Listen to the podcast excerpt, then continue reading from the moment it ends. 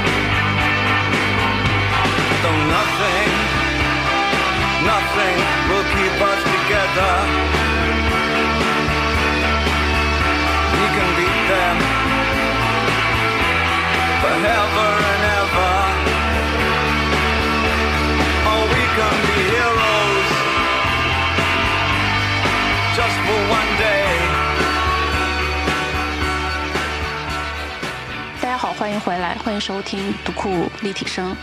嗯，我们书接上回啊，今天就继续跟冯翔老师和朱老师一起来聊摇滚乐，来聊地球上最伟大的呃一场演出这本书，以及里头的很多乐队他们的幕后故事。好，要跟大家打个招呼吗？大家好，我是冯翔。大家好，我是张丽珠。好，我们刚才其实也聊了很多这个乐队的，不知道就是如果出于私心、个人的喜好，有没有印象特别深的这种乐队呢？肯定有啊，听这么多年一定得有啊。对，而且每觉得，我觉得每个人，因为我是经历过小呃少年时期、青年时期，现在中年时期嘛，就是我我个人的感受是，每个人不同的年龄阶段听的可能也不一样。对，对感受你的喜好啊，你的这个审美会发生一些变化。嗯嗯，随着你对社会的理解不同，随着你的经历的事儿不一样，嗯，你需要的音乐素呃资源或者滋养也不一样了。嗯朱博士，你呢？你有没有这个过程？我应该有这个过程，但是我可能会觉得我，我是我可能还没到那个份儿上，因为我我尽可能想把把自己的心态放得很低一点，因为因为我可能是平时呃也也喜欢接触一些比较比较小的人，然后我希望可放的第一点，我希望尽可能保持原来那个状态。嗯，所以说，你你要说有变化，一定是有的，但是呃不不太想承认这个变化，所以我觉得我想喜欢的东西还是挺固定的，嗯，确实是这样。对，朱老师我看到您的公号上就是会。就是写特别多的黄金时代的这些乐队，他们的一些传记故事。那就是从您自己写公号的这这个几年的呃来看，就其实现在还关心，就还喜欢这些乐队以及对他们的故事感兴趣的，现在这种普通的读者还多吗？我觉得一直都不多，因为这个东西本来就很小众。我觉得即使是冯老师更懂一些，就是前一段就是国内就是比较那什么的时候，我觉得现在可能是这样，一个是八九十年代一些大家很喜欢，那个时候跟时代有关系；再有现在其实是有可能是仅次于那个时候，或者规模上是比那时候还要大的。嗯因为有一些综艺，比如说因为什么的，乐队的夏天什么的，反倒是喜欢这些东西的年轻人特别多。但是你要说真正嗯明白的、特别懂的，呃，还是少数。但是比我们那个时代懂的人要多很多，但他可能不是有那么深的研究，或者有很多是颜值粉儿。因为我认识好多都是喜欢那种，对这这个综艺其实还是帮助了对确实是音音乐对，所以这些音乐人说，国国内这些音乐人说是这是我们从头到现在混的最好的时候。嗯虽然说因为疫情，好多时候还是不能演，但是已经赚到足够多的钱。以前说乐队都是那个他在上面演，另外一支乐队就是观众，他俩换着来，就没有人听。我觉得现在呃，对我所了解，比如说我最近上那个这两年上 B 站，那些小孩儿吧，算是九零零后了为主体他们还在听。因为我之前写过一篇文章，我忘了是写的是什么了。然后有一个人就说啊，你这么大的人居然还听这么老的东西，底下一帮小孩全都站出来了，说我们还在听，我是九五后，我是零零后，跟这个东西，我觉得经典的东西跟年龄是没有关系的。那现在还有人学贝多芬，还有人学莫扎特，那跟年龄根本跟时代没有关系。经典的东西，我觉得能留下来就是很真诚的东西，或者是所以他会一直，因为人类我觉得进化还是挺少的。嗯我觉得跟是走出非洲那个那个可能差别很小，因为我看一些研究说，对大脑的解剖，我们并不比我们当年的智人的祖先更聪明，大脑什么各方面没有变化。嗯其实没有变化，你的你的这个感受，对这个世界的感受，我们对这个世界感受主要是来自于五官，眼睛能看到的东西，耳朵能听到的、闻到的，嘴能尝到，手能摸到的，其实非常有局限性的，所以这些东西都是不变的，我觉得没啥区别，起码我这么看。那小孩一定会喜欢，就是他可能是知道的晚一些，可能那我我知道这是我是这一年，他知道可能那一年，他知道可能更早，知道同样的东西，在在那个时候。人去接受这些信息的时候，我觉得没有太多的。其实我们并没有我们想象的，就是变化那么大。对我觉得没有祖先相比，对，因为是我是看谁年的对说那个《人类简史》吧，那个那个作者说，如果对他如果说这个以前的那个祖先，如果在冰冻一直冻着这个人，然后突然间在今天苏醒了，是可以和我们交流的。就除了文字语言可以再学嘛，是没有交流困难的。不会说我会比十万年前的人更聪明，没有的，没有这回事儿。嗯嗯嗯我觉得区别很小。因为那咱们这几十年更，我觉得时代在变化，但是人还是那个东西。我觉得两方面吧，就是一方面呢，就是社会其实变化挺多的；嗯第二个方面呢，其实人本质没啥变化。对，确实是。变化挺多指的是啥呢？比如就拿摇滚乐来说啊，就说摇滚乐以前是一个特别酷的、反叛的、被压迫的东西。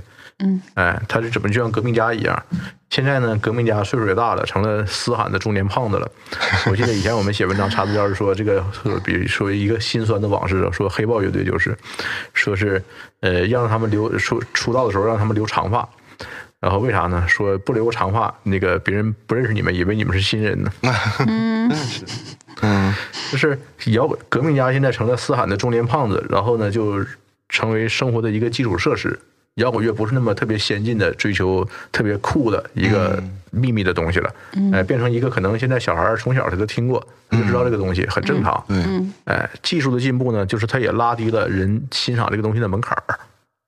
我们那时候。想听摇滚乐多难呐！对呀，对，我觉得扛着那个录音机，然后那种嘛，就特别特别麻烦。是的，你看现在 B 站这些小孩儿，但这第一第二呢就是绝对数量一定是多了很多很多。对对但是相对数量仍然是小众。对，它这个东西就是这样的。对的，因为有一些，比如说，就是刚才您提到黑豹，黑豹不是一三年之后换了新主唱嘛，叫张琪，就长得挺挺漂亮，长得挺帅的。有很多人，因为他他去年上综艺了，上那个湖南台的那节目个呃，是《披荆斩棘的哥哥》。对对对对，然后就好多人喜欢他，然后就那种饭圈的那个那个就就过去了，就是因为他长得好看嘛。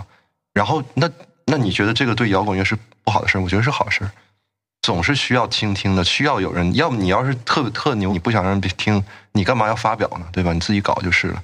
我觉得这个文化传媒方面还是希望有更多的听众的，但是可能说听众多起来，什么人都都有了。那你像以前这些人，也很多人都表达过，列侬也表达说我讨厌我自己的歌迷，因为很多人就其实不是真的懂，有可能就是哎你挺帅的，然后就就喜欢了。那他们还是拿到实际的利益的，他多赚钱了，他他活得更好了。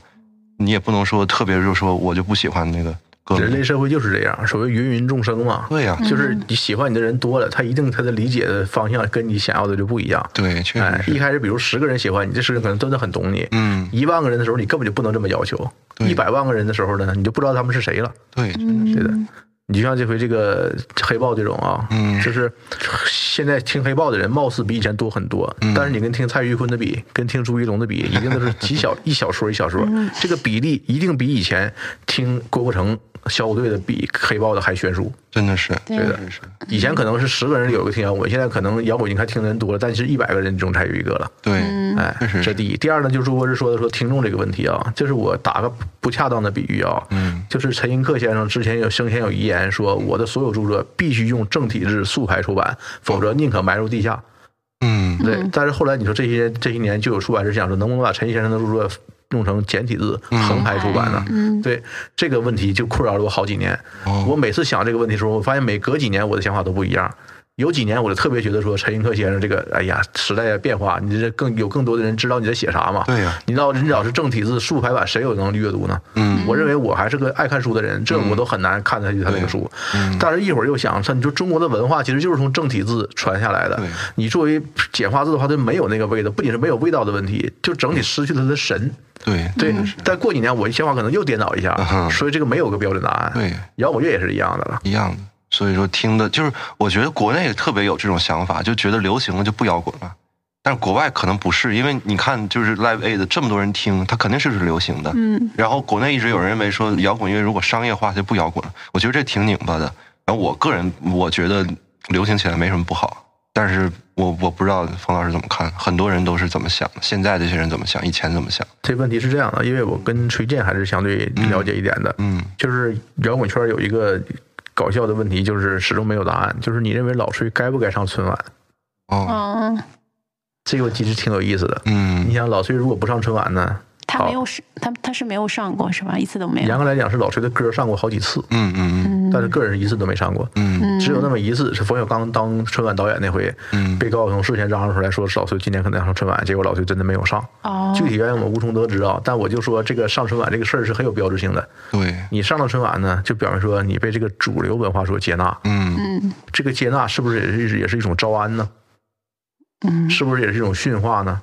你如果崔健，中国除了崔健，没人能代表摇滚乐，谁敢拍着胸脯说我比崔健更代表摇滚？嗯嗯，对，崔健都跟春晚握手言和了，摇滚乐，你说他是发展的更好了呢，还是从此宣告死亡了呢？嗯哎，所以我觉得这个问题是很有意思。包括你就去问老崔自己，老崔也很难有一个大家都满意的回答嗯你问过他这个吗？啊。问过他这个吗？我问过他一些别的问题，比如说有人说你是听李立果弹唱披头士才搞摇滚的，这个是 真的假的？真的假的？这个段子是这样的啊，就是最早是二零零三年，这个作家朱大可老师出了一本书叫《流氓的盛宴》，里边谈了很多文化现象。朱大可老师是个非常有文采的人，嗯他就提到说，崔健最早对摇滚的印象是有着有一天在空军大院里边，崔健家里不是空军大院的嘛，看到披头士那个李李果手持吉他弹唱披头士的歌，嗯给了他幼小心灵极大的震撼。后来有人就变成段子说，这个中国摇滚之父应该是林立果，对。这个传说越传越悬，我觉得我有义务去跟崔健问一问这个事儿。我去问崔健，这个事儿到底真的假的？崔健说了五个脏话，啊，原来这样，这传的特别远呢。然后呢，这事儿我还去问了朱大河老师，嗯他说他是听另外一位这个跟摇滚圈很有缘分的导演说的。我去问导演，导演说他听朱大河说的，成了罗生门了。啊，原来这样。对，但是呢，林立果确实是听过披头士，这个是真的。嗯嗯对，他那个时候他公开说过，说西方有个摇滚乐，嗯而且听披头士的这个 Let It Be 的 Let It Be 吧，Let，It Be 啊，对。一九七零年。对啊，但他那个时候严格来讲，他是中国凤毛麟角的，可能十亿人都没有一个能听摇滚乐的人，他是其中那种。资源的。对，Let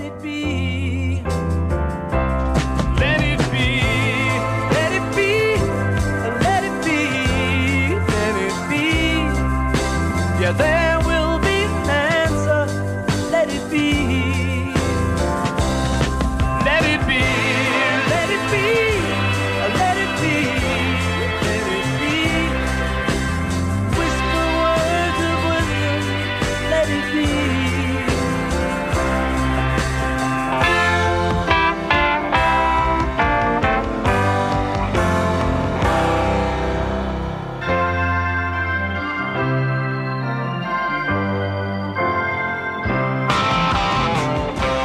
而且那时候如果他真的摇滚乐在中国是没有土壤生存的，对，哎所以这个这个演出就是那个。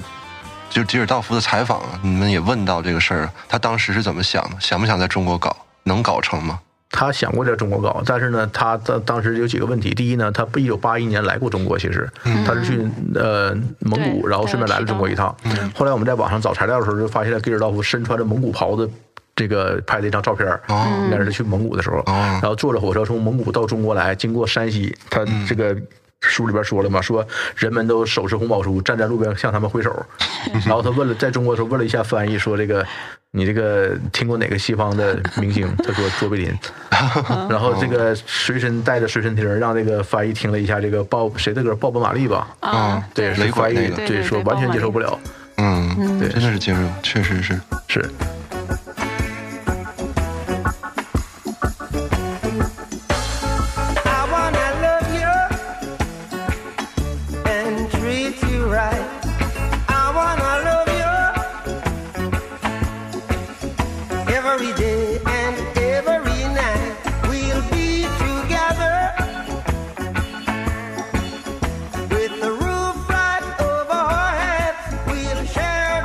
马利也是一个很怪的这个对，风格，很怪，牙买加嘛，就是我现在都他是不太能接受。对，就是他应该算是和极少数影响那个第一世界的第三世界来的人，就是极少数。像牙买加嘛，牙买加除了短跑之外就是对雷鬼，就是他。对，他他其实挺巧的，因为我在留学的时候，在那个州，在那个地方，说鲍勃·马利在没有出道之前，在这在这儿捡过草坪，一直都有这个传说。他在美国打工嘛，然后后来才变成音乐人。你在那捡过草坪没有啊？我 我我我我没捡过，主要太高了，捡草坪也不太方便。是啊，所以当时他们就就当时这个演出演的时候是没有一个中国人，哦，我没说完呢，至少就是嗯呃，第一是他觉得中国这个确实没有摇滚乐的土壤，他就不抱太大的希望。嗯第二呢，当时中国还属于社会主义阵营，社会主义阵营普遍对摇滚乐是不了解、陌生、洪水猛兽很排斥的，洪水猛兽的。嗯对，那时候的洪水猛兽都谈不上，因为崔健是一九八六年五月九日才开始唱《一无所有》，对一九八五年根本就没有摇滚乐这一说。对呀、对，然后呢，他联系的时候就发现说，苏联首先就不支持这个事情，嗯苏联承诺演出，但是最后食言了。对，然后呢，另外几个小社会主义国家呢，有的播，有的不播，主总体态度以不播为主。嗯，所以他就没有特意的去申请中国这个事儿。哦哎，没有特意争取，是估估计即使争取了也不行。嗯第三就是说，他说他事后曾经感到后悔。他说，如果用广播的话，在中国是不是就可能推广一些？嗯，但是我认为这事儿其实并不重要。为什么即使用广播推广的话，中国能欣赏这种音乐的人也是极少数、极少数。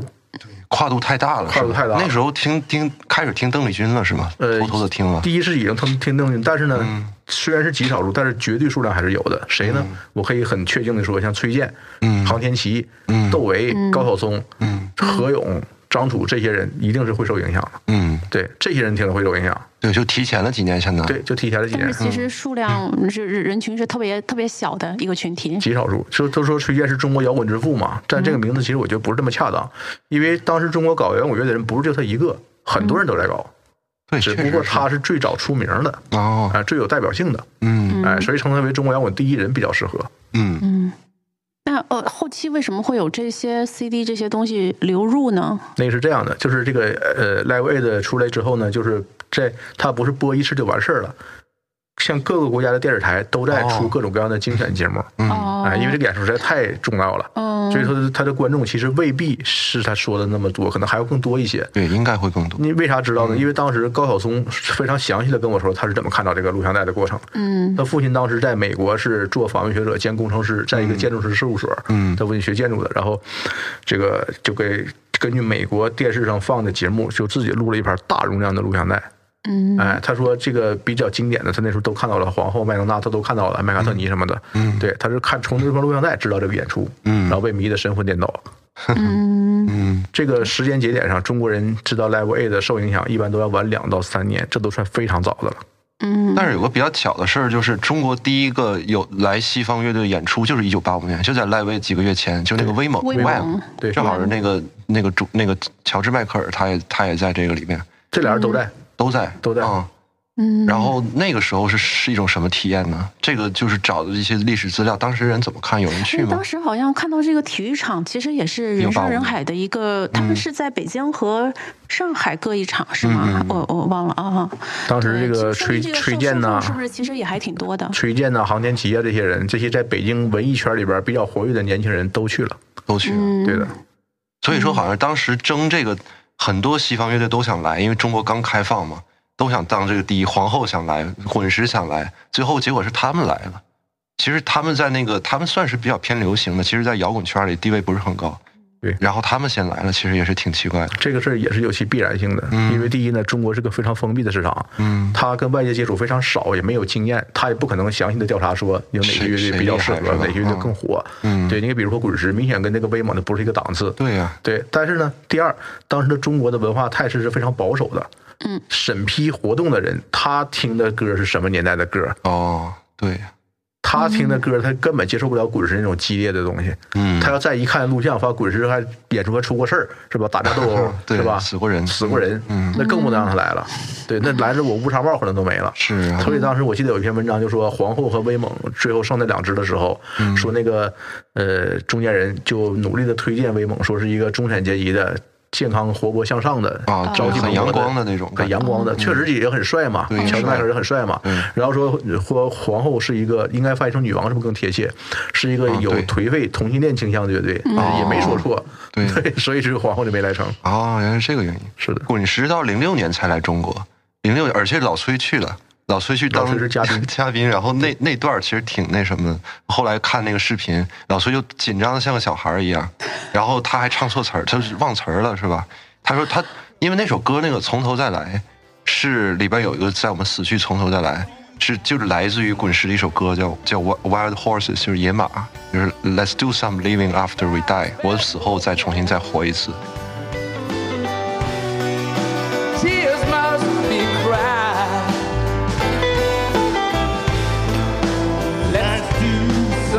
baby.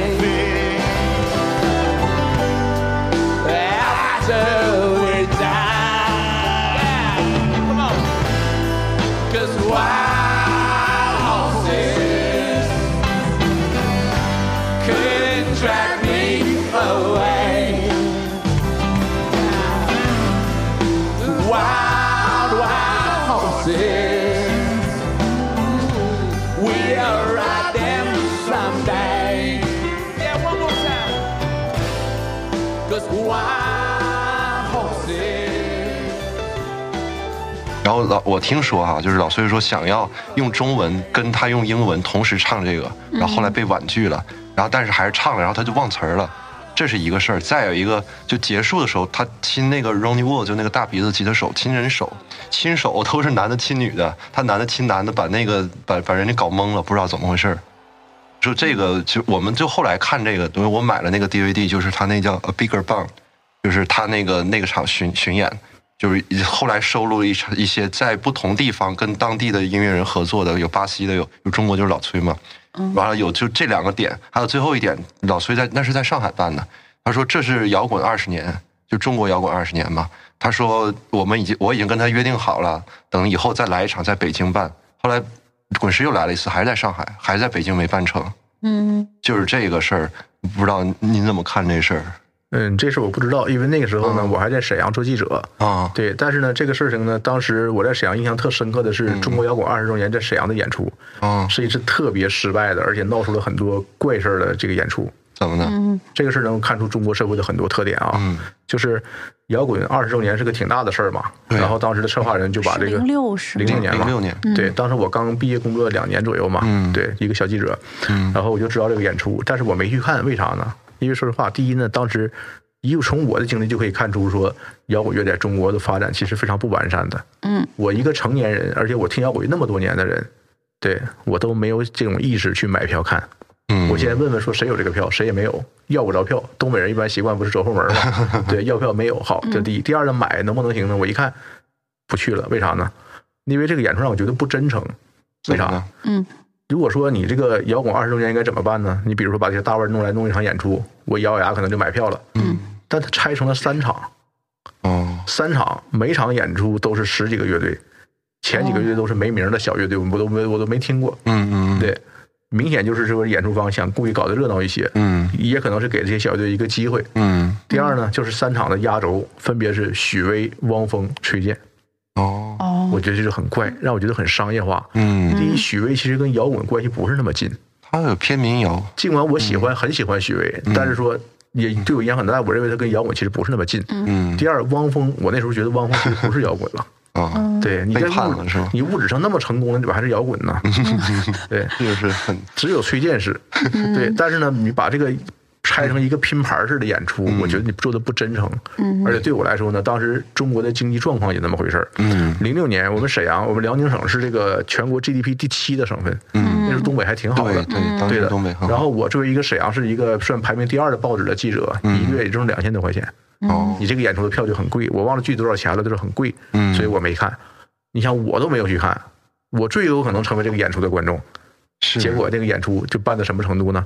办到说最后演出方这没有赠票，没有赠票，最后演出方派人在检票口看着，就不许任何人往里带人，甚至跟乐手发生冲突，这是第一。那是票卖，就是他是销售这这个票房太好了是吗？票房太不好了，太不好了，还不让人往外往内带是吧？对哦，他就逼着大家去买票，结果也没有人买，这第一。哦第二呢 OK 就是最后他去陪的实在不行了，去跟崔健说说，你看能不能把这个演出的这个呃光盘的改编权给我们？说我们这赔的实在太惨了。嗯说你要是甚至最后都有点那个失态，说你要是不走的，你要是不给不不不让我们弄弄的话，你这个注意点儿。结果崔健连夜换了个酒店，为了安全。啊，然后呢走的时候都非常仓皇，都恨不得把崔健的那个身份证扣下，机票都扣下不让走。哦，然后崔健这三天吃饭，据说第一天吃的是麦当劳，第二天吉野家，第三天肯德基。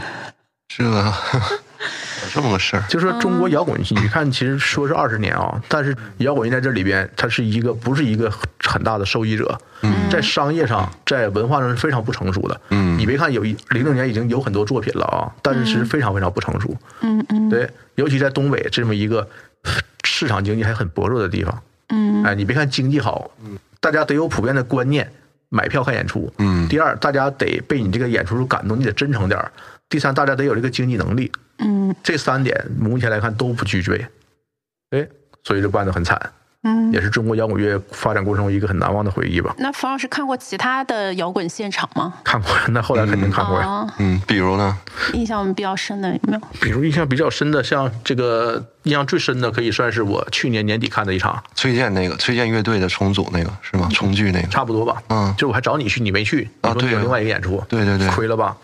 对那个，演出是我来北京十几年看的最奢侈的一场。啊，那个演出是什么呢？是崔健这么多年一直合作的乐队，就是他的吉他手，呃，艾迪，嗯萨克斯手刘源，他们这个乐队叫阿杜乐队 （ADO）。嗯，对，ADO 什么意思？没有这个词儿吗应该没这词儿。没这事儿啊。嗯，就是 ADO 乐队是当年八十年代就跟崔健开始合作，都是中国最优秀的乐手，现在也可以说最优秀的。嗯嗯比如刘源就是中国音乐家协会萨那个爵士乐分会的主席，嗯对，所以我们叫刘主席嘛。嗯对。然后这几个人都是当时最优秀的，其中有一位鼓手叫鼓三儿，嗯。真名叫张永光，前几年去世了。嗯。然后呢，大家为了怀念他，办了一场音乐会。本来想的就是阿杜乐队这几个人唱唱就完了，结果发现办成了一个摇滚老炮的大咖聚会，啊，对。都去了是吗？都去了。对这些人，很多人我都是这些年从来没看过他们演出，早就隐退江湖多少年的。嗯。像高旗，嗯。就是超载。超载的主唱嗯，像陈进嗯唱《逼上梁山》的陈进，嗯嗯，对这些老炮红色乐全上了。是吧？叫啊叫红叫红色部队是吧？是红色部队嘛，啊中国火里边就他嘛啊。然后还有秦琪，唐朝的第一任主唱，嗯嗯对，就是黑豹后来主唱秦勇的哥哥这些老炮全嗯，上去了都上去演出，都上都上去演出了啊对，像崔健上去演出都都是大家都不觉得惊喜，结果最后搞的演出之后，大家全在这找着一个又一个人签名合影。哦对我也上去凑了把热闹，就感觉太奢侈了。这些老炮你平时根本见不着这些人，是啊对，也不可能再出来演出了。嗯，嗯嗯嗯，OK，最近场演出效果特别好，真的是。嗯，朱老师这边有特别印象深刻的现场吗？特别印象深刻的就是我我到美国之后就就把我喜欢那些特别老的都看了一遍。说几个来。对，那个时候就是就是还是还是这些，你看我就喜欢就这些东西。然后印象最深刻的是是滚石，因为我我们当时买的票就是比较便宜的，因为其实没那么多钱。完了，他那种最贵奢华的票就几千美金那种。结果呢，可能是因为那个时候，呃，票没卖，就是就最奢华那个场没卖没卖完。然后呢，看我们我们几个就说，哎，我我把那个票给你，你们直接到那个台下去，那就是几千几千块钱一张的，三四千美金一张的，我们直接去了。那个就是什么？就是那个，就是那个舞台中心挖了一个大舌头的这个这个图形，里边的人站到就是在舞台正下方，离他们最近只有不到就一米。然后我除了我们几个年轻的中国人之外，剩下都是那个老比较中老年人，也有那种经济基础的人，或者是年轻时候喜欢他们的。然后就特别嗨，就是给我的印象就是你离那个人离得那么近，就是你你听说那么多那么那么久的一个人，然后然后就是那种状态，他们四个人嘛，就是鼓手一直在后边，他是最最踏实、最老实，去年去世了。然后那三个就是，呃，就这么从头说吧，我们先去找那个地方，找那个场馆，在华盛顿看的。华盛顿这个地方就它比较奇怪，因为据说是因为它是首都嘛，所以它的街区非常的混乱，就是你要按照那个号码去找，你是找不到的。因为就是就是因为那个万一要怕有人打过来，呃，敌军也找不到，谁也找不到那个地方，绕了半天才找这个段子。对，就是真找不到。啊你像纽约是几街几街几街，按数字排全是方方正正的。华盛顿什么也找不到，我们好不容易找到那个地儿，然后结果以为快迟到了，结果是我忘了几点开始了，这帮老家伙是晚了快两个小时才上场，就是说他们状态不对的时候绝对不会出来的，就说那个 Keith Richards 那个那个吉他手，他必须喝嗨了，就是喝喝到一个点才行，不能不多不能少，他才能出来，所以没迟到，大概是九十点钟他们才出来，然后一下就蹦出来了，那三个人就蹦出来了。那这个贾格尔，我当时看的时候他是七十岁整，现在已经八十，明年八十岁嘛，他是一九四三年生人，就是你能看到他穿那个紧身衣，然后身上那个肌肉，也就七十岁的人那个状态，就是二十岁的人都都都都达不到那种，真的是就浑身都是都是都是腱子肉那种感觉。然后我离他最近的时候就只有一米，然后我就拍了一个自拍照，就他在我后边，真的是就是绝对绝对的，就就是我觉得太震撼了。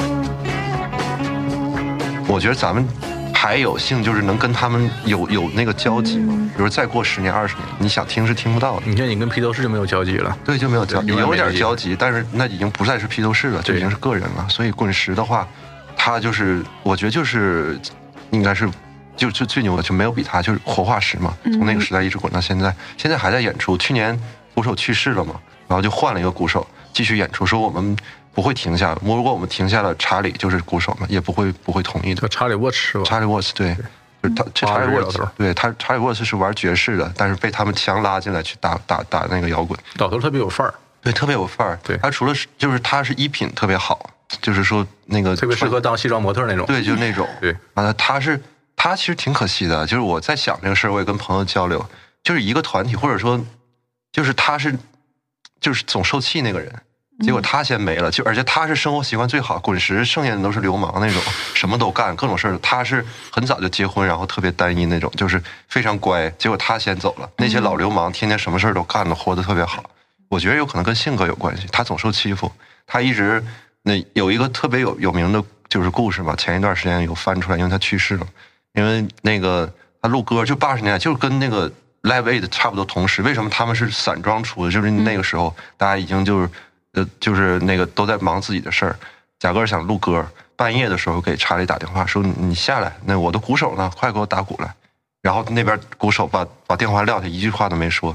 过了一段时间，鼓手穿的整整齐齐的，浑身然后那个香水味都能闻到，进屋就一拳把那个主唱干倒，说：“你要听好了，你是老子的歌手，我不是你的鼓手。”然后就就给那个就一顿打。这个这个是从那个那个理查兹 Keith Richards 他的自传来的，那个自传叫《Life》，中文翻译叫《滚吧生活》，有这么一个有一本书就写的特别特别口语化，就是特就那文字特别有意思。然后那个约翰尼德普，就是那个理理查兹的铁粉儿，就是相当相当于是干儿子那种，因为他演那个《加勒比海盗》就是仿造那个那理查兹的形象，后来又把他请到那里面去演他爹。然后呢，他是特别喜欢他，然后把这个书给读了一遍，有这个有声书，就是嗯嗯德普读的，就讲这个事儿特别有意思。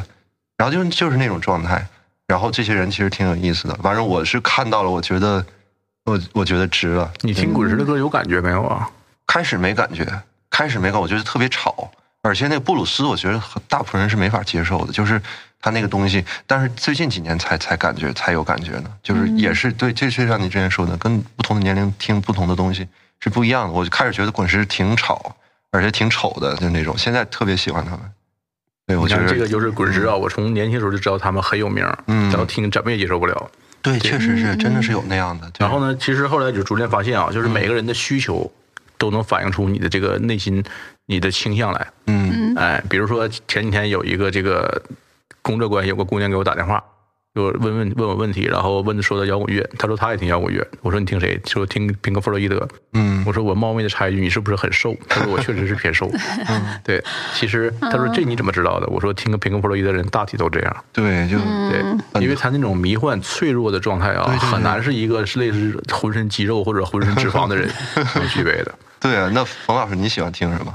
我的品味比较老，我都停留在这个 hard rock 和 grunge 之间。啊，就涅槃那种是吗？对，就是涅槃是我年轻时很喜欢，现在听是照样能被煽动的。但是说实话，涅槃我第一次听到就认定，第一这个人是个天才，嗯，第二这个人一定活得非常痛苦，极其不快乐对。对，声音就很压抑。因为我写那个东西，我那年写那个，后来就就我写东西，我我妈也会看，我爸也会看。然后他他听了涅槃的歌，以前从来没听过，一听这个人就很痛苦，真的能听出来，他声音很压抑。是的他是个非常善良的人，他就是就是挺格格不入的跟那个社会，所以他才二十七岁就就离开了。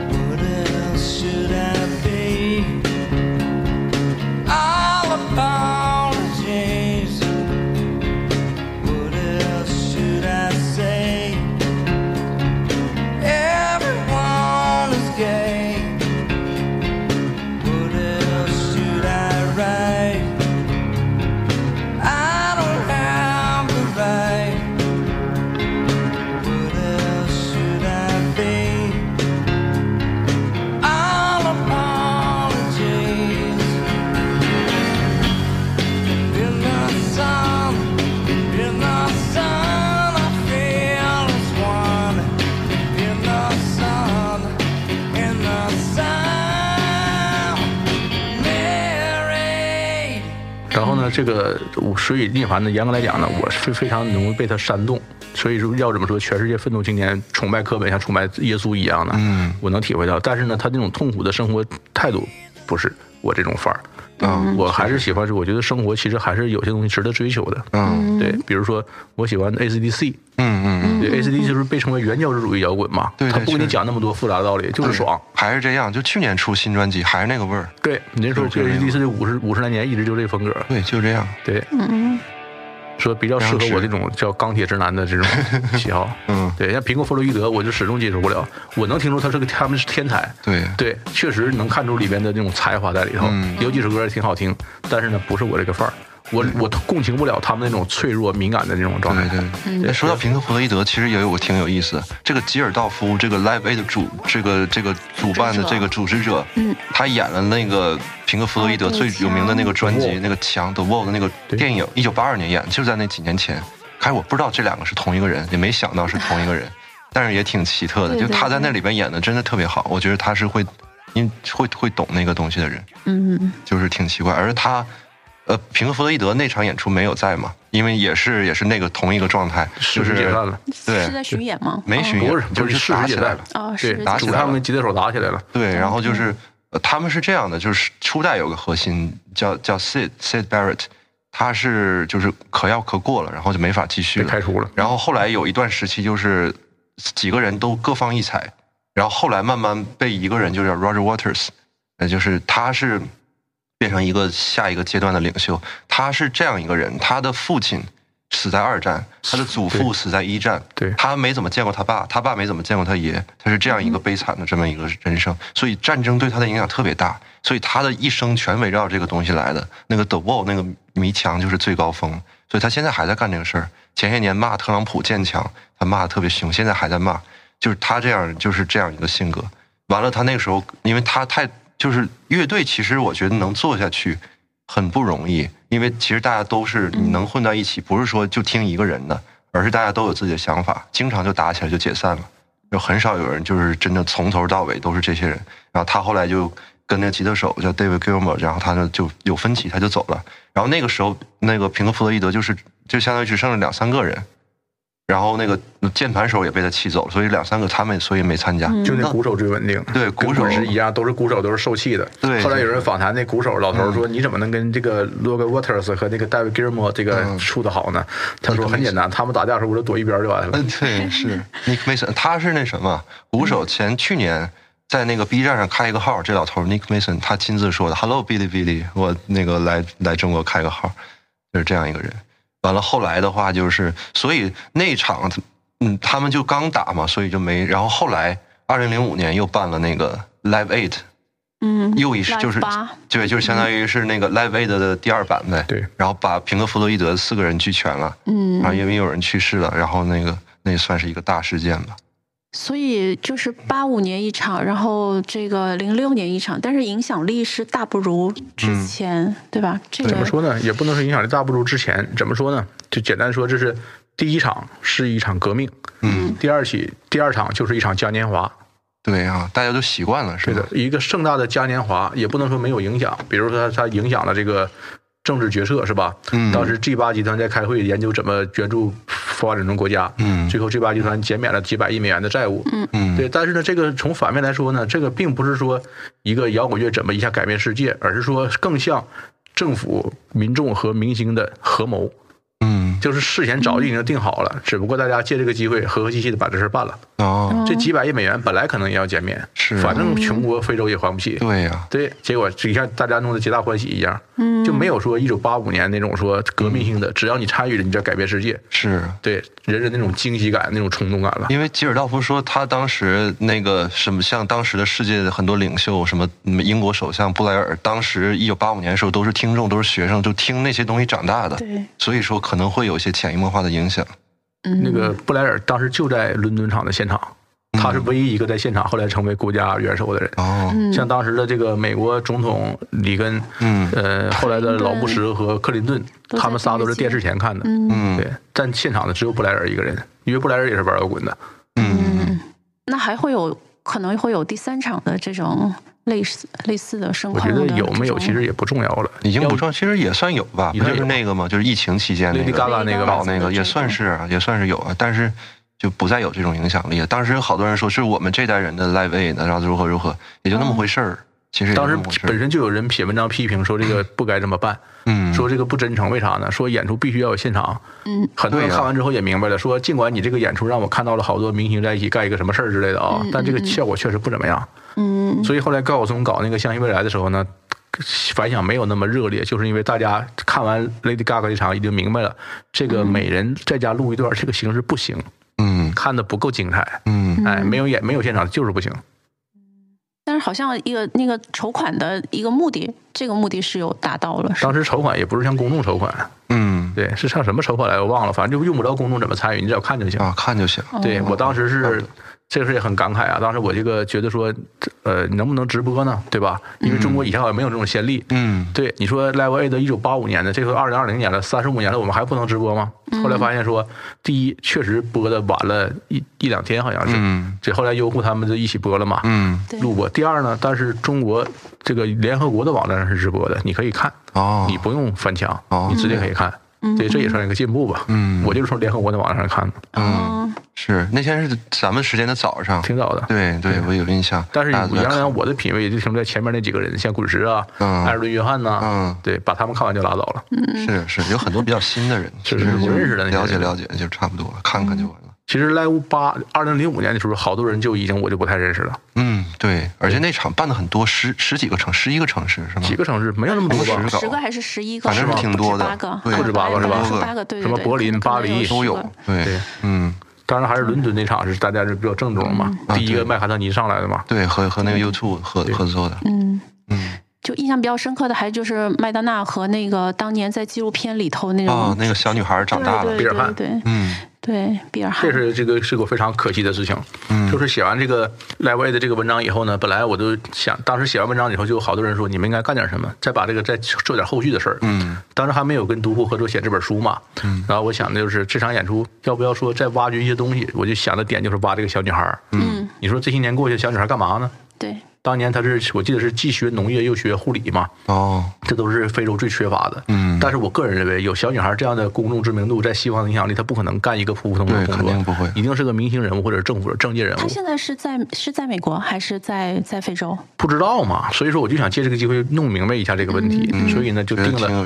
去二零二零年十月份去埃塞俄比亚，哦，对，然后呢这个都已经打听好了，去埃塞比亚入境必须先打着黄热病疫苗，嗯拿着疫苗注册证明去，说明国家有黄热病嘛，嗯两百块钱，嗯，对，然后机票都已经打听好了，就是我们这个书的第一作者，他是个环球旅行小达人，就机票都订好了，好像才好像才几千块钱，疫情发生了是吧？对，结果疫情发生咣当，这事就黄了。哎，啊，对嗯我，觉得挺有意义的。要挺想跟这个小女孩儿聊一聊，对吧？她跟我基本上同龄人嘛，对嗯真的是对，就比我小两岁，哦到时候可以聊一聊。真的很有意义。嗯嗯嗯，就是对照一下，其实另外，我英语也不是那么好，你以后你可以搜一搜，看小女孩的名字，你看她现在在干嘛呢？可以啊，可以，我回去找找。你找一找，行行行，对，看能不能聊一聊，可以啊，对，争取打那个邮件或者什么方式采访他一下，嗯可以可以，对不对？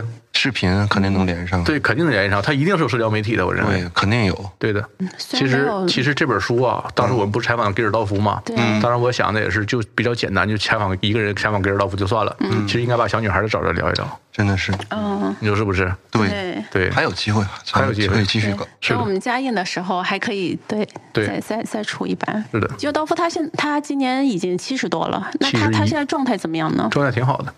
他还在做跟摇滚有关的事情吗？严格来讲，我认为他跟摇滚没太大关系了。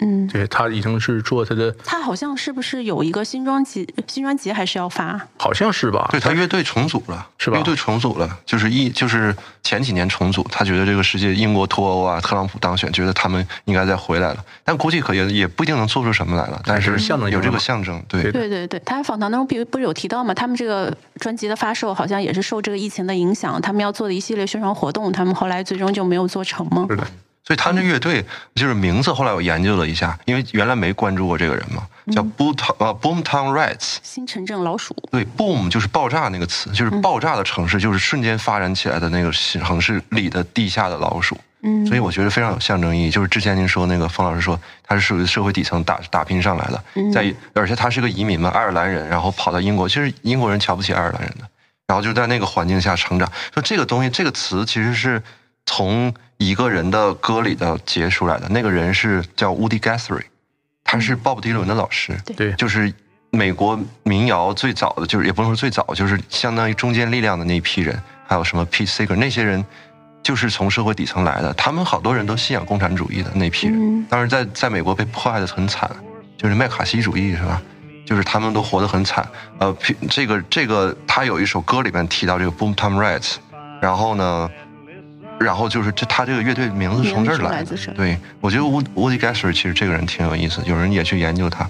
他那个很著名，就是他吉他上写一个词叫 “This machine will kill fascists”。对，我这个机器，就这把吉他会杀死法西斯，所以他们就是真是拿音乐去做当武器去做的。他他活得很短，他有疾病，他一九六七年就死了。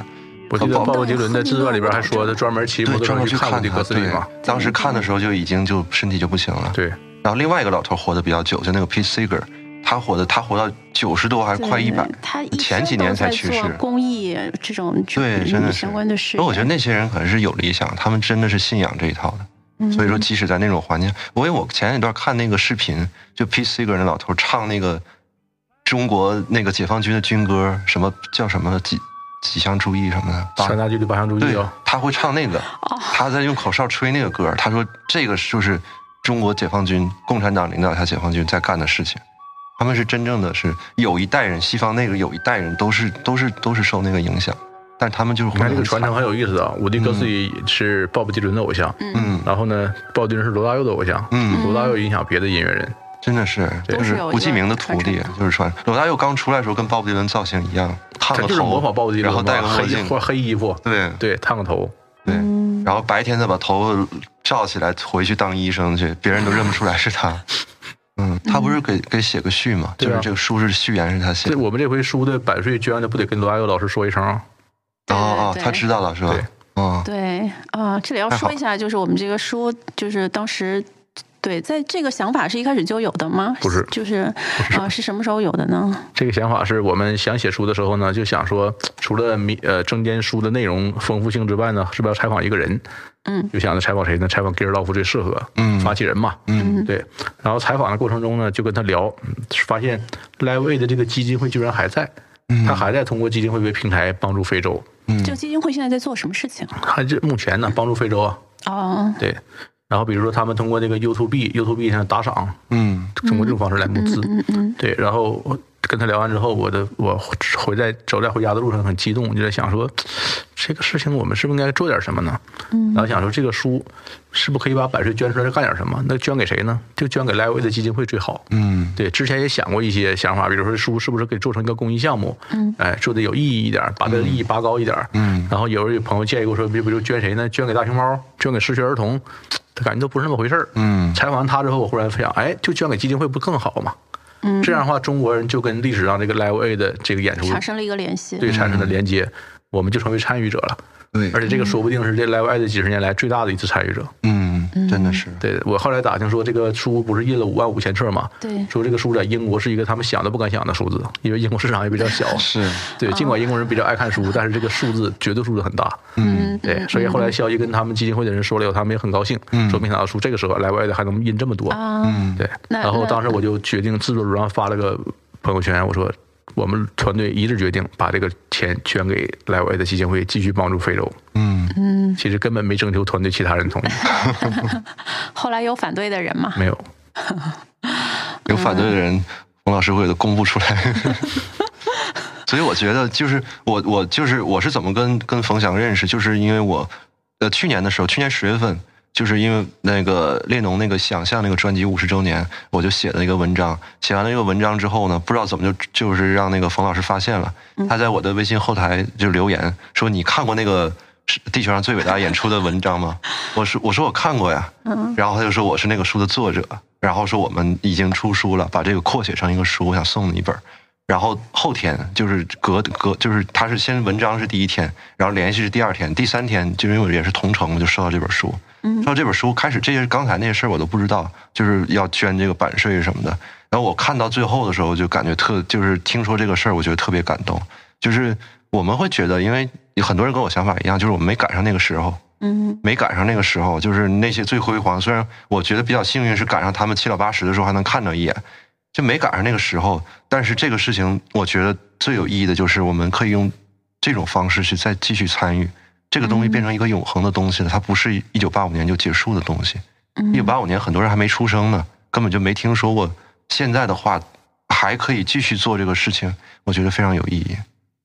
嗯当时那个文章我看之后，我是因为什么缘分？应该也是这本书的缘分。因为这本书出来以后呢，我在不停的收集各种各样的反馈，看谁写这个文章没有。然后搜关键词的时候，发现这个写列想象五十周年的文章，哦我一看这个文章，这哥们儿可以啊！这个文第一，这个人是非常有深度，而且很温和这么一个人；第二，这个人是真心热爱摇滚乐的；第三，这个人应该是个在美国的中国人。嗯对，但我没想到一联系说，哎，他说已经在北京了。我说，哎，你赶紧地址给我发这本书。嗯，对，然后再上网搜了一下他名字，发现，哎，我老乡，中东北人。是这么就就联联合在一起。所以说后来朱博士这个给我们这个写文章推荐我们这本书的时候呢，说说跟冯翔没有过多的联系，就是相知的人不用太多联系，嗯，想表达什么都很懂。对，就是有一个特别明显的现象，你也是我在逐渐的过程中发现，因为咱们之前聊过聊过这个，呃，你你听摇滚对你的这个三观的整个人生的塑造有没有影响什么的？就是最近也发生了一些事情嘛，就国内外都有一些事情。然后呢，你身边的朋友啊、同事啊、家人啊，甚至全都分裂成不同的想法。嗯，但是我发现一个事情，就是热爱摇滚的人对这些事情的看法就是一致的，特别特别巧。它跟年龄、跟男女没有关系，大家就是基本看法就是一致的。我就是就感觉像就有特殊培训过的一样。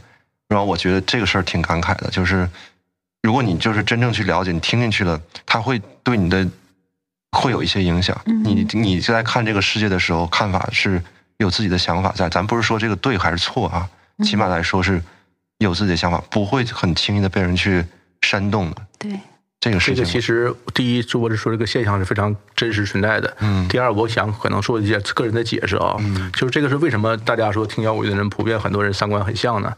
因为摇滚乐这个东西，它不是一个说凭空生长出来的一个文化现象，它是一个根植于非常明确、固具体的社会基础的东西。就像刚才我举那个例子说，一个演出啊，就是摇滚乐东西必须基于市场经济，嗯必须基于基于自由，必须他对社会是有思考的，是有反抗的，必须基于说你反抗某种生活秩序才行。嗯所以呢，这种全世界的年轻人最后合流就在于说什么呢？追求自由。对，对，其实摇滚其实是主要是偏自由主义的。你不管什么风格，最温柔的民谣啊，什么这种，这民谣可能也不算摇滚啊，就是这个意思。最激的，比如说重金属啊，甚至是死黑呀、朋克呀，大家本质上都是追求自由。对，所以说在面临一些社会世界大事的时候，你会发现世界观很容易就趋同。嗯，哎，所以我是我觉得这种东西跟文化、跟国家是没有关系的，这种东西就是一个很本能的人性本能的东西。所以我在读这个这本《地球上最伟大演出》，看那个吉尔道夫最后的那个采访最后一段的时候，我给大家读一下，我特别有感触。他说呢，都说二十一世纪中国和美国在文化上会有一场较量，但我就吉尔道夫本人说，我不认为这是一场竞争。因为现行的中国流行是从西方拿来的，包裹在包裹一层中国特色的外衣之后，成了一个全新的东西。这就是文化之美。我们知道爵士乐和布鲁斯起源于非洲文化，他们的节奏和态度催生了摇滚乐。后来摇滚乐从美国、英国发展，席卷了全世界。真正强大的文化会与世界各地的文化不断的碰撞、交流，产生关联。有生命力的文化会在任何土壤里面继续壮大。所以摇滚乐的。影响是否能继续，恐怕要取决于中国人。今天听到咱们这个节目，或者所有的读到这个书的所有的听摇滚的所有的人，所有的人，因为众所周知，世界的未来是属于你你们国家的。我觉得我读这段话的时候，就就挺有感受的。刚才提到这个问题，可以多说两句啊，就是说，呃，某些文化符号是跟另外一些文化符号相绑定的。我觉得好的文化就是全世界人类共享，就像列侬说那个，就是我们就是就是一起的，所有的人都是一起的。就不是很不应该去分这个种族啊、文化呀、国家，但是觉得现在可能大家不太信这一套。那拉回来说，刚才那个就是捐款这个事情，后来有后续吗？有啊，就是当时我想的是，第一，把这个事情把这个钱捐给 Level A 的基金会是一个特别合适的选择。嗯。第二呢，我们反过来可以把 Level A 的这个作为我们的一个手段，来把这个事情做得更好。什么意思呢？嗯，就是你这个书既然要捐钱，那么就干脆把这本书做成一个公益项目，就跟当年的 Live Aid 一样，找更多的人，尽可能多的摇滚圈、音乐圈的人来帮你推这本书。嗯。嗯，你比如说高晓松，嗯，罗大佑，嗯。这两个人是我一开始就想好的，说找人写序，特别多音乐人这次给我们做了对序言和写了推荐。做序言的、写推荐的，然后这个在微博上、朋友圈上发。推荐我们的真的很多，嗯，对你比如说为什么找高晓松呢？因为我觉得他比较能有代表性，嗯。他能代表说大陆受影响的一代摇滚青年。嗯，罗大佑呢联系更直接，对呀，对，然后呢，他罗大佑的这种厚度、力度、影响力能很好的跟高晓松形成这种搭配，嗯，对他俩风格很不一样嘛。对，罗大佑说什么东西都非常高，上来讲动物学家在人研究为什么生命会发生，对，就是非常高的一个。而且罗大佑他是医生跟那个时代的关系还更紧密，对，他本身就是受这个演出直接影响。明天会更好。对，因为有这种演出，才有明天会更好。嗯对，然后还才有说让世界充满爱。对，大陆的那个，对的，然后后来找推荐的时候呢，我就找了几个人，都是受演出直接影响的，像朴树、许巍、张楚，嗯这种有些是我自己找的，像朴树，有些是朋友帮找的，嗯但一聊大家都很愿意参与，嗯，对，而且我打的这个谎就是所有百分受过这个 Live A 的对呀、一定的影响因。为找这些人，我就找的就是这些人这些年在访谈中提过 Live aid 的，嗯嗯哎，我就知道，就有的放矢。我不是说随便找个人说你知道这个演出不？对，然后呢，打着这个旗号说全部版税捐出去，大家都会愿意参与。嗯，这是一个我觉得是一个我个人有点小得意的想法吧。也是先斩后奏了，跟他跟那基尔道夫似的，是吧？什么先斩后奏？就是你先定了，然后要版税要捐出去，对完了之后再拿版税捐出去为条件，跟他们就说 大家一起参与一个公益，是吧？这样就好说了。要不然你这书本身版税才不到二十万，你请他们一个人都请不来。对呀、嗯，你请罗大佑，说罗大佑给你二十万写个东西，你看罗大佑搭理你不？所以这也受了这个吉尔道夫的一些真传，都是这样哈。嗯，当然这样也是说，这个也得有一些朋友帮助，朋友真的很给力。比如罗大佑，就是我这边那个本来我朋友给的是罗大佑的经纪人的联系方式，嗯，然后这个独库的老六不是跟罗大佑关系很好嘛，对，然后让他们去联系了。但是呢，我想必须得有一个途径直接能找到罗大佑才行，嗯，对，所以还得绕过经纪人那说，万一经纪人不不配合呢，哦反对呢？那怎么找呢？怎么找呢？正好我有一个朋友也是音乐圈的人，我就认准他一定有罗大佑的联系方式。嗯哎，因为这个罗大佑在南京的演出找过他当嘉宾，他一定有罗大佑的微信。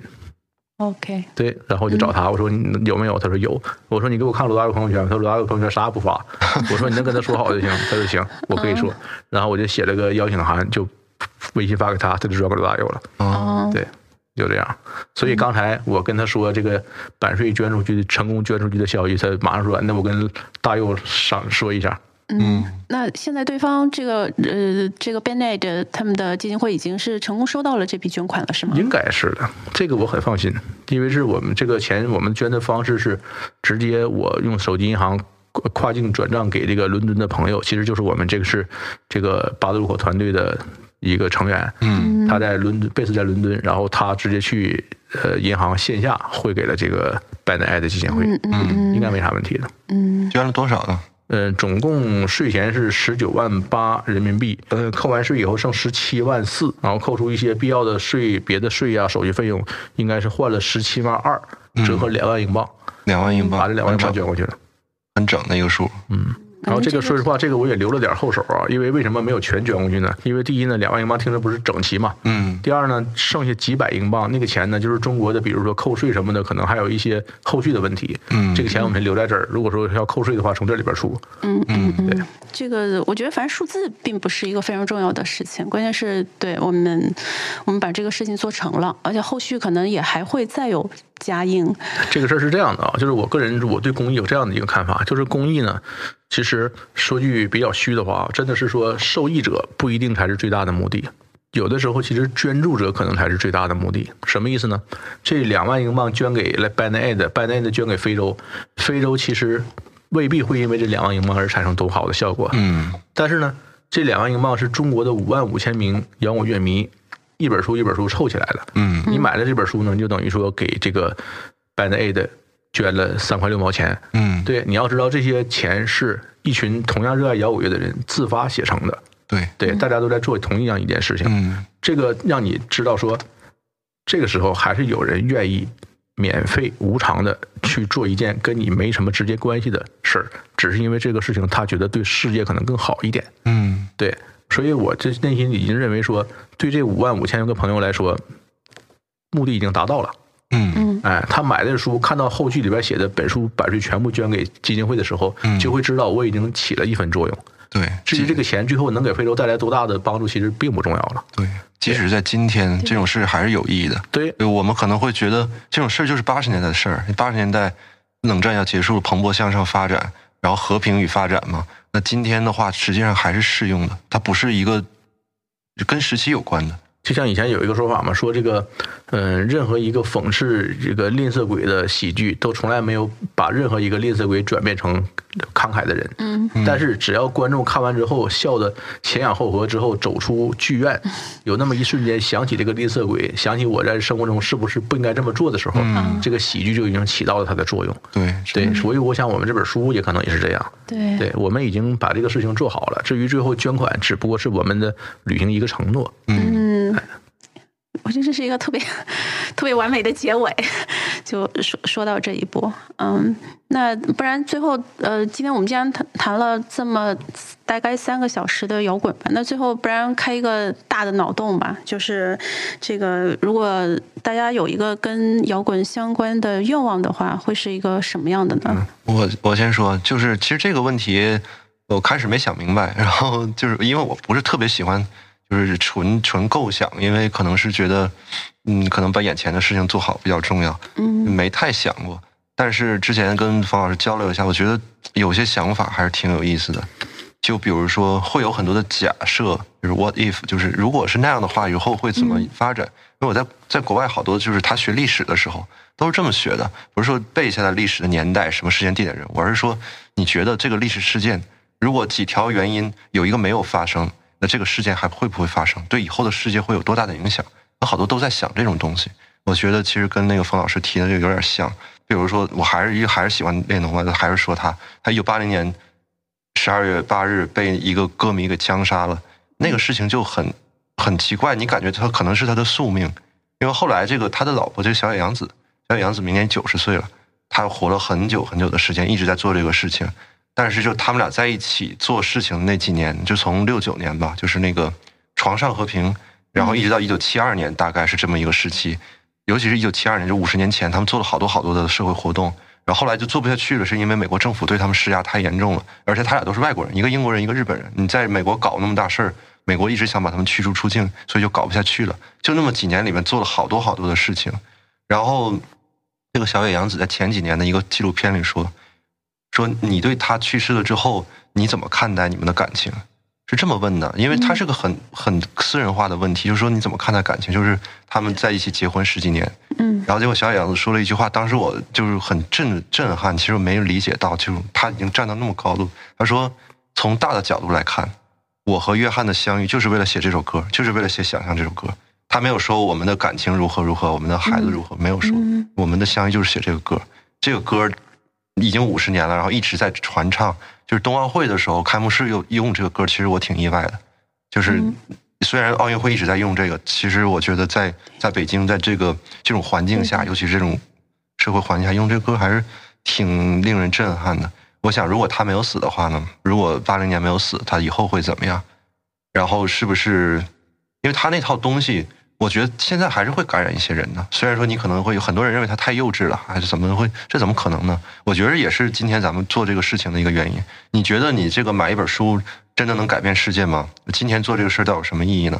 我觉得他那个时候就是这样的。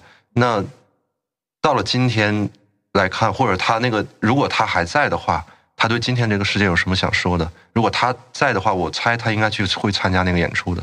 赖位的还是会去的，即使人让不让他带他老婆，他带他老婆也无所谓嘛，就去呗。那会有什么影响呢？他会有什么想法要说呢？今天的话，他活到今天应该是八十多岁，应应该也能活到，因为他们会对今天有什么，就是对以后会有什么影响呢？或者不是对今天的社会有什么要说的呢？我想知道这个会不会一个想法？也可能是往另外一个方向说，因为后来我也上网查过这个对这儿的评价啊，嗯就说人的这个明星的死亡其实是一个加持的过程，他有加持的一面。对，就是说这个人本身本身他的能量可能在六分，嗯。一死或者以某种壮烈程度死掉，忽然一下变成九分，嗯。再过了几十年就变成了二十分，对，对，就不断的神化他的死亡，把他你当时列侬就是之前有意思的是，苏联政府对列侬的态度一直是特别鄙视的，把他宣称成这个野幼青年腐朽堕落的一个坏偶像。嗯，列侬死了以后，立即被苏联政府大肆宣传，打造成那种那个反抗资本主义的坚强斗士，对，哦。为这个拯救人类而献身的英雄。嗯，对，一下披头士在苏联就成了一个比较正面的角色。对，所以说列侬如果不死的话呢，当时我也看到一些文章说列侬的这个他的倾向呢日益转化为这种这个纯粹的反战，无意这个无无差别反战嘛。嗯，对，但是这个这个思路对于当时的世界来说其实是挺接受不了的，对因为当时世界是冷战那种气氛，很多战争根本避免不了。对对，而且这个是非对错你也很难说得清楚。你要是统一，就是我就是只要战争全反，其实未必能得到很多赞同。嗯，对，更不用说之后世界这么多分分裂裂的变化，比如说冷战结束、苏联解体，嗯对吧？你列侬这么一个理想主义者，你靠是如何面对这一切，如何自处？你也会衰老，也会年青春不在，对对吧？对，对你比如说举个例子，比如说崔健，嗯崔健，比如说如果说三十岁的时候一下忽然一下半度嗯去世了，嗯。那崔健今天一定是大神。对呀，当然，现在他也是大神，但是大家就看到的是老崔，第一你也老了，嗯。第二呢，你的创造力不如以前了，嗯。第三你在很多商业化的事儿之间并不成功，第四呢，你的转型拍电影，大家票房也不怎么样，嗯。哎，大家都觉得你这个逐渐变成一个可接受、可理解的凡人了，嗯。你不是个那个横空出世的大神了，嗯，对，所以说世界怎么样还真不好说，真的是对的，对。你活得越长呢，别人就有越多的曲解你、庸俗化你的可能。嗯对。然后呃我比较聪明的做法，可能就不讲话会好一些。像鲍勃迪伦就很聪明，他就不讲话，他已经好几十年就很少发表公开的观点，因为一开始站的高度就很高，大家认为是棋手之类的，他就不怎么他也没有。新歌再出来了，新歌还是有的，但是他前一段时间十几分钟是吧哎，？对，就是去年，就是疫情那年，就去年做了一个一个新专辑，有一首歌十几分钟，把就是相当于回忆年轻往事，把所有东西都说一遍那种。就不再就新的事情发对，很少因为我最近看到一个，他是前一些年对罗马尼亚的一个事儿有评价，结果被罗马尼亚就就就就批判他，就说你怎么瞎说我们的国家的这个社会的事儿，他很少说了，所以他现在就不说话，很聪明嘛就。唱歌也不讲话，唱歌然后办演唱会跟观众一句话没有，唱完就走，连连你好都不说，谢谢都不说。我觉得算是算是记得好保住他像这个拿诺贝尔奖的时候也查过嘛，说最后去不去都没定，最后是最后一刻决定去了。对，是那个开始颁授奖是那个 Patty Smith，就是那个就是人说那个朋克教母嘛是他替领的奖。后来过了好久才写了一个就是接受的这么一个这个一个说辞。嗯，哦，最后是没去是吧？他没去，他没去本领奖，然后但是过了一年，大概写了一个就是接受奖的这么一个，还是很哦很老实的写了一个那个东西，但是是想了一年估计，因为他哎他得奖的时候正好在办演出哎，，正好是影响力这么大的人，能忍住对很多事儿不发言，也需要 相当的毅力啊。确实是因为很多人忍不住。他得奖的时候，正好是办了一场演出，也是像这种伟大演出。二零一六年叫做那个《沙漠之旅》，但是我知道这个，后来那个也我查过资料，嗯高晓松也跟我说过，嗯他说他花钱去看这个演出，他去了四个人，德护、滚石，这个宾格弗洛伊德的谁来的啊，Roger Roger Waters，嗯还有鲍勃迪伦，六个六个，还有还有。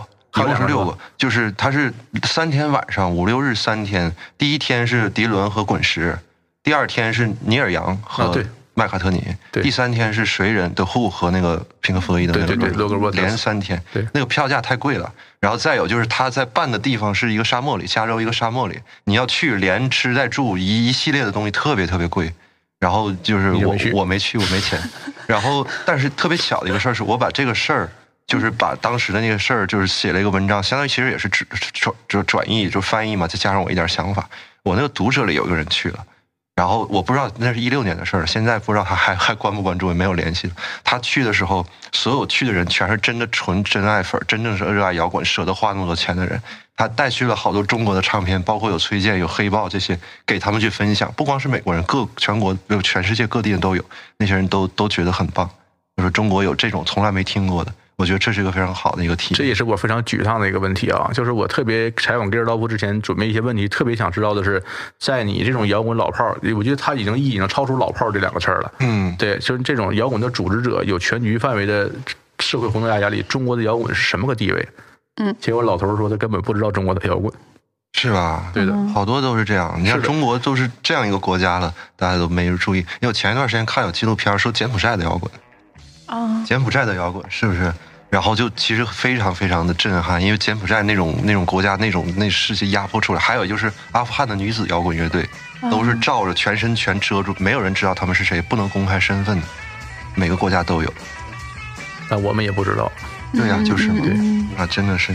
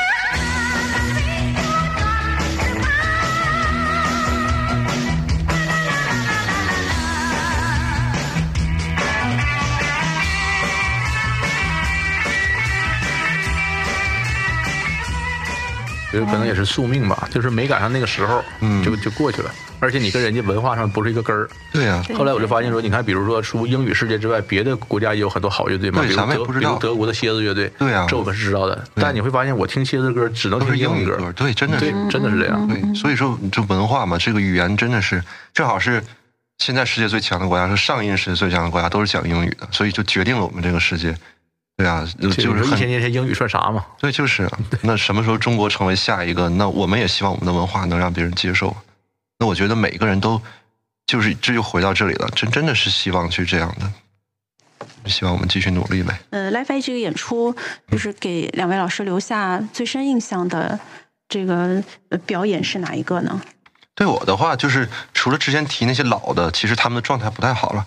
那最当红，当时八十年最当红的有两个乐队，他们正好在皇后乐队之前，一个是爱尔兰的 U Two，那个叫 U 二，反正就是一个飞机的名字来，还有就是 Dire Straits，就是恐怖海峡恐。怖海峡。呃，在那个电影里边呢，就是做了一些艺术化的处理，除了之前的那个确诊确诊的年代之外，还有就是按理说应该是先是 U Two，然后恐怖海峡，然后是皇后。但是在那个演出的时候把前两个调了一下，有一个镜头就是 U2 的这个人下来的时候，皇后正在上场，然后皇后的主唱给 U2 那个主唱一个不好的一个手势，就是他们有不同的想法，因为。这咱们先说 U2 这个主唱叫外号叫波诺，波诺是外号，外号这个是他们当时的一个音箱的牌子，就因为他唱歌好，所以这是个外号。所以他也是爱尔兰人，是那个吉尔道夫老乡，他俩很像，都是积极参与这种政治呃社会活动。对，他们在 Life A 之后还就是参加了很多场。波诺后来这个成为政治活动家的能力和威力比吉尔道夫要大很多。对大很他得了三次诺贝尔和平奖的提名，提名对而且他这个人有个特点，专门能跟各国的总统关系搞得特别好。啊，对，因为美国总统什么的对啊，因为他原来名气就比较大，然后这样一个人，然后呢，然后就是那可能皇后这个人，这个这个 Freddie Mercury 不会认为他一定有这个使使命感，一定要把利利用自己的音乐传达什么。嗯那有些人其实音乐圈里的人，或者说整个的任何有一个有影响的人都不一定想法是一样的。但比如说像列侬和杨子，他就是列侬其实没有想法，因为他有自己很多叛逆的东西，但他没有思路。然后小野洋子说：“我们在一起了，是不是能利用我们这个想法？我们利用利用你这个，主要是他的这个影响做一些事情，后来才有那些事情。然后那可能想法不一样。那波诺的话，他他是做了很多事情，他也是跟吉尔道夫一样，都是受受勋了，就是受的是那个呃那个骑爵士勋章，但是他们是爱尔兰人嘛，所以叫荣誉爵士，不像真正的英国人，像麦卡特尼啊，像艾尔顿这样那些人是真正的爵士。所以他那场演出呢，就是因为他实际上是一九八零年才出道的，完了，那八五年的时候属于正正当红的时候，完了他他只唱了两首歌，第一首歌就叫《Sunday Bloody Sunday》，写的也是一个历史事件，因为那个事儿是在他们之前之前的时候就发生的，完了呢，他们就是相当于把这个事情又就是刚做专辑的时候就把这个事情又讲了一遍。那个事儿就是，你可以简单说两句，就是一九七二年那个事儿。嗯，一九七二年就是爱尔兰，呃，北爱尔兰其实是就是被被英国给占占据，北爱尔兰想独立和和爱尔兰就是就是统一嘛，然后就有这么个事儿，就是北爱尔兰这些人去抗议，然后结果就被英国的这个军方处就是给镇压了，然后呢就死了十几个人，十几个人受伤，然后这个事情然后就被称为血腥星期天嗯 （Bloody Bloody Sunday）。Sunday 所以说那时候很多人，尤其是那个不光是爱尔兰在抗议，然后很多人都是包括那个像麦卡特尼那种他从来不参与政治的人，都写了一首歌叫《把爱尔兰还给爱尔兰人民》，写都写过这。列侬夫妇就不用说，大家全在在盼这个事儿。然后 U U Two 刚出道的时候，这个事儿已经过去十几年了。然后呢，他还是写了这个歌，就是满腔愤怒的那种感觉。他还有一首歌叫《New Year's Day》，也是在说这个事儿。后来就北爱尔兰一直动荡嘛，可能是二十多年一直就死了好多人，说什么我我往那个垃圾箱里扔扔那个扔炸弹什么，就是为了抗议这个事儿。所以他先唱了这个歌，然后唱第二歌的时候呢，也是也是挺挺传奇的。这个书里也也有详细的介绍，就是他那个他在台上唱，然后底下那个有个女歌迷摔倒了，啊，并没有摔倒，其实那是怎么了？那没就是。人很多很挤，然后波诺呢就蹦下去把人拽上来，然后呢在这个演出的台子和观众台之间那个中台，俩人搂着跳了能有十秒十秒钟的舞，哎然后抱着抱姑娘就上去了。啊，对，对，就是波诺这个就是波诺每次演出都要蹦，必须要蹦下去跟观众来点互动。嗯，所以是从那时候开始的吗？呃，还是之说怎么了？嗯，我觉得应该不是第一次，因为波诺后来访谈的时候出了一本书，跟他一个特别好的记者出了一本长篇访谈，叫《波诺谈波诺》。嗯，这也是我们写的材料之一。波诺说：“每我作为一个表演者，不满足于说跟观众之间的距离，我总想跨越那段距离。”对，结果这个这一幕呢，这确实让波诺以后飞速的知名度攀升，U2 迅速成为一个世界级的乐队。对，确实是，当时朱博士说的正当红呢，其实我觉得还没那么应该说在年轻人之间是很走红的。啊他是在占领一代年轻人的市场。对后来你看那个演出啊，就能看到说，尤其 U2 上场的时候，底下挥舞 U2 的旗的人特别多。为啥呢？就是因为他们的歌迷偏年轻，啊，因为也刚出道没多久，哎都比较年轻。就他们的支持者也很年轻，很热血，所以喜欢挥着他的旗，就跟现在的粉圈儿那个饭圈儿差不多。哎，当时波诺的那个 U2 这个乐队号称叫新一代孩子们听的摇滚乐队。嗯，哎，像鲍勃迪伦呢，被称为代表上一代人良知的人。嗯哎，差辈儿了。两代人了，这也是。然后他爬回去挺狼狈的，就看那个录像跳下去很潇洒，爬上去就就保安给他推回去。那个很高啊，那个台子，对呀、挺是不好爬的。然后乐队一直在在在弹着，什么时候能上来？对，然后那个波诺那时候，你跟后来 U2 也很不一样。你看，尽管他们当时就以政治化社会事件为创作的题材，但是波诺当时形象跟后来都不一样。波诺后来的形象固固化以后，就是成为一个总是戴着变身眼镜的歌手。嗯，那时候还没戴呢，对，后来戴的眼镜，后来戴的，后来戴了几十年。对，那说是以时候真是一个方兴未艾的毛头小伙儿。确实是。我说好像是跟眼睛有关系，他好像是青光眼还是什么，就是那我就不知道了因为眼疾，这个所以 U2，必须得我说实话，我这后来也努力的去听 U2，但是始终没什么感觉。我也是，我只喜欢他几首歌。为啥呢？你觉得为什么中国人？我感觉我就没见过 U2 的歌迷，就在中国人里。真的很少，就是就每次排名他都是世界前十大，总有他，但是很难听进去。我听那个就是因为一开始节目就是上期节目说那个第一盘磁带就有他一首歌叫《融为一体》，叫《One》。我我我当时也不是特别明白，后来就是研究了歌词之后才觉得这个歌很好。他的风格可能不太好接受，我估计是。你看啊，这个参加演出的人里边，我身边都认识每一个，几乎每一个歌手都大牌歌手都有我身边的这种粉丝。嗯，比如有个姑娘是这个大卫鲍伊的铁粉头像就用大卫鲍伊，现在微信头像还用大卫鲍伊。嗯比如说这个皇后乐队，我后来这个参考资料有一本叫《狂想人生皇后乐队传》，嗯那个译者我后来联联系了，是上海的一个姑娘，她就是皇后的铁粉，她本身干的工作跟摇滚乐一点关系没有，哦就是因为热爱皇后，所以自主翻译的这本书。对，但就是 U2，我至今没遇到过一个 U2 的粉丝。嗯我也很少遇到，但只是有一个哥们儿，原来在那个原来有个虾米网嘛，音乐网，每年的一月一号都固定在那个 New Year's Day 那首歌留，就是我新年第一首歌，留了好多年，后来网站没有了。嗯，那个时候也挺可惜。被他留没了。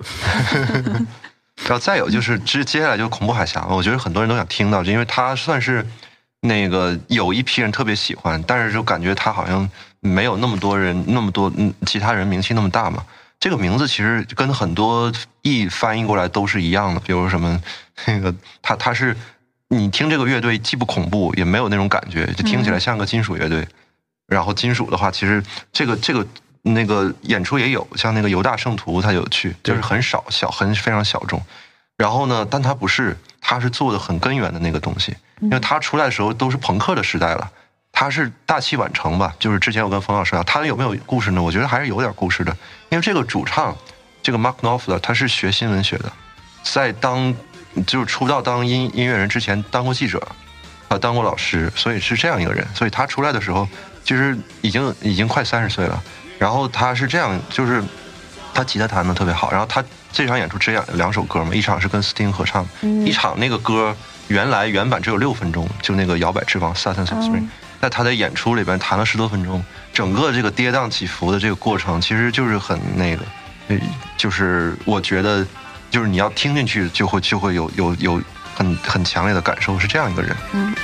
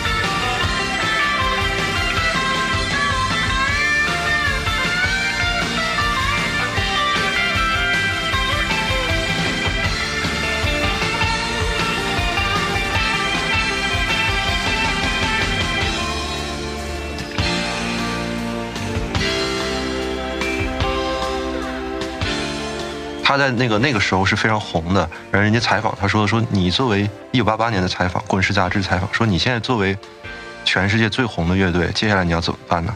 他说我我还不是，就是我还没那么厉害。这个人很谦虚，然后马上就把乐队解散了，就相当于是一个最当红的时候，突然间就解散了，然后就退了。然后他过两年又把乐队重组起来，就没有那么大影响。这个人后来就单飞了，有这么一个故事。我觉得他做的东西跟他的这个性格都是有关系。一九八五年，他那个专辑叫《Brothers in Arms》，并肩兄弟吧，因为有的人把它翻译成叫那个战友是不合适的，因为人家是个反战歌，不是战友。那个专辑特别棒，然后销量，然后各方面都很棒，就是同一年做的事儿，所以它叫恐怖海峡不是特别合适。Dare Street 实际上是一个短语，就是一个谚语吧，就相当于是经济上很贫困、很窘迫，所以准确的翻译是窘迫比较好，因为他们刚开始玩乐队的时候没钱，几个人挤在一个小的那个公寓里边说我们的生活，Our life is in Dire Street，生活很窘迫，后来就变成乐队的名字。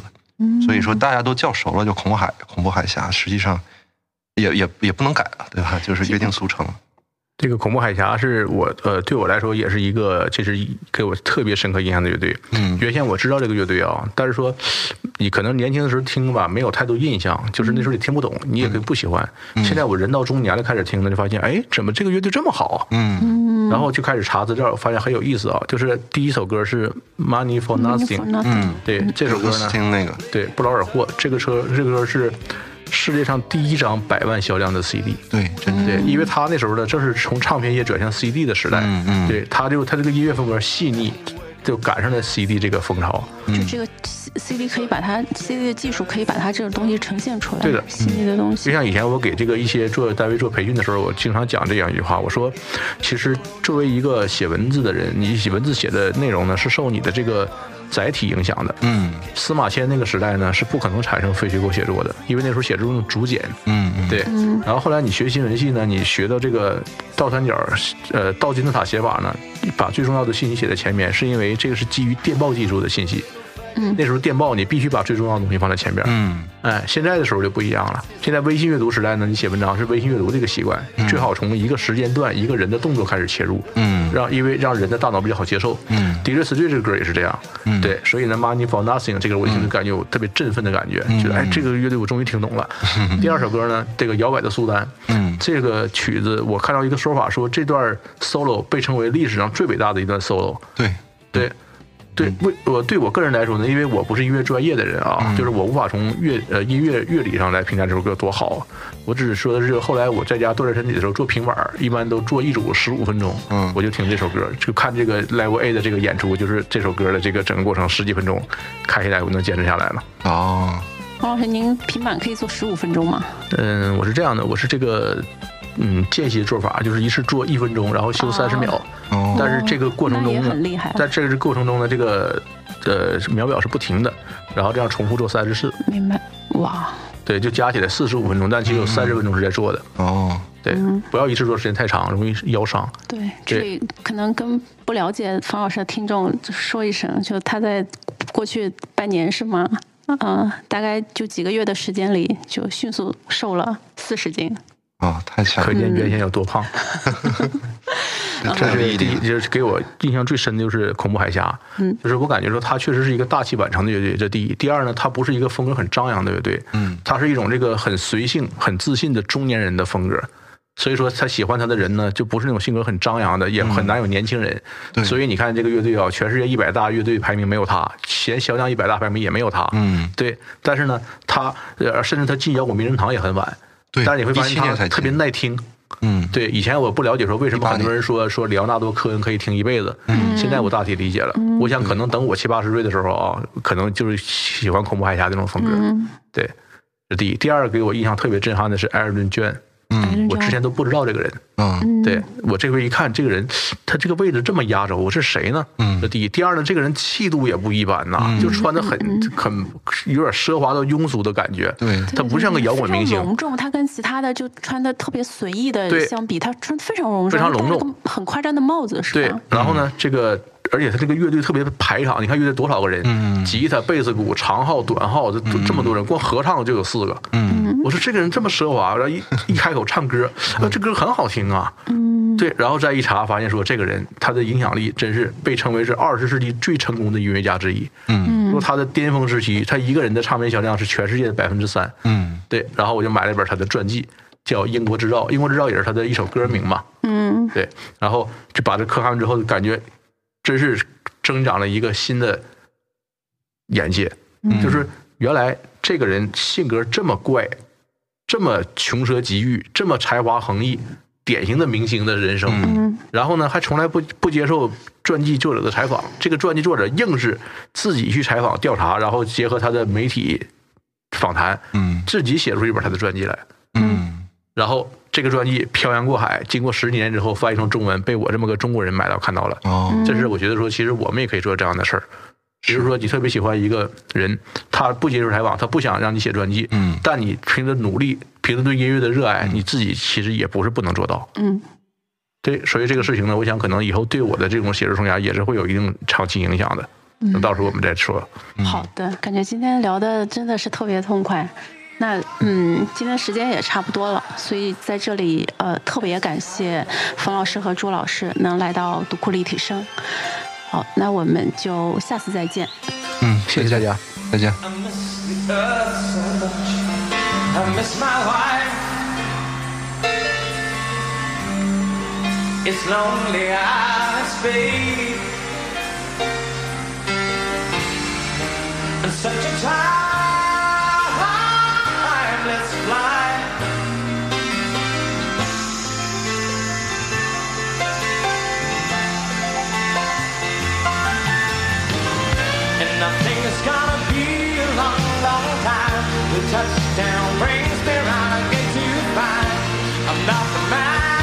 kind.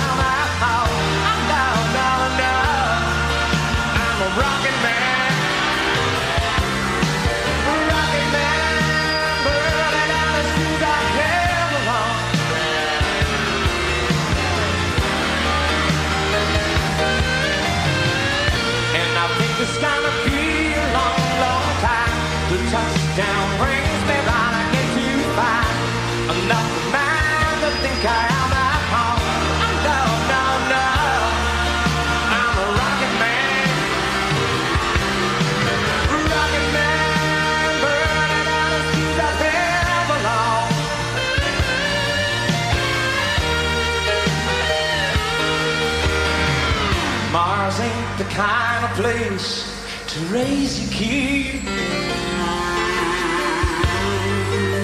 In fact, it's cold as hell. And there's no one there to raise him. If he did.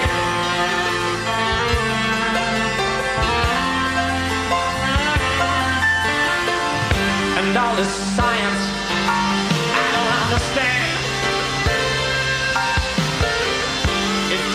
try.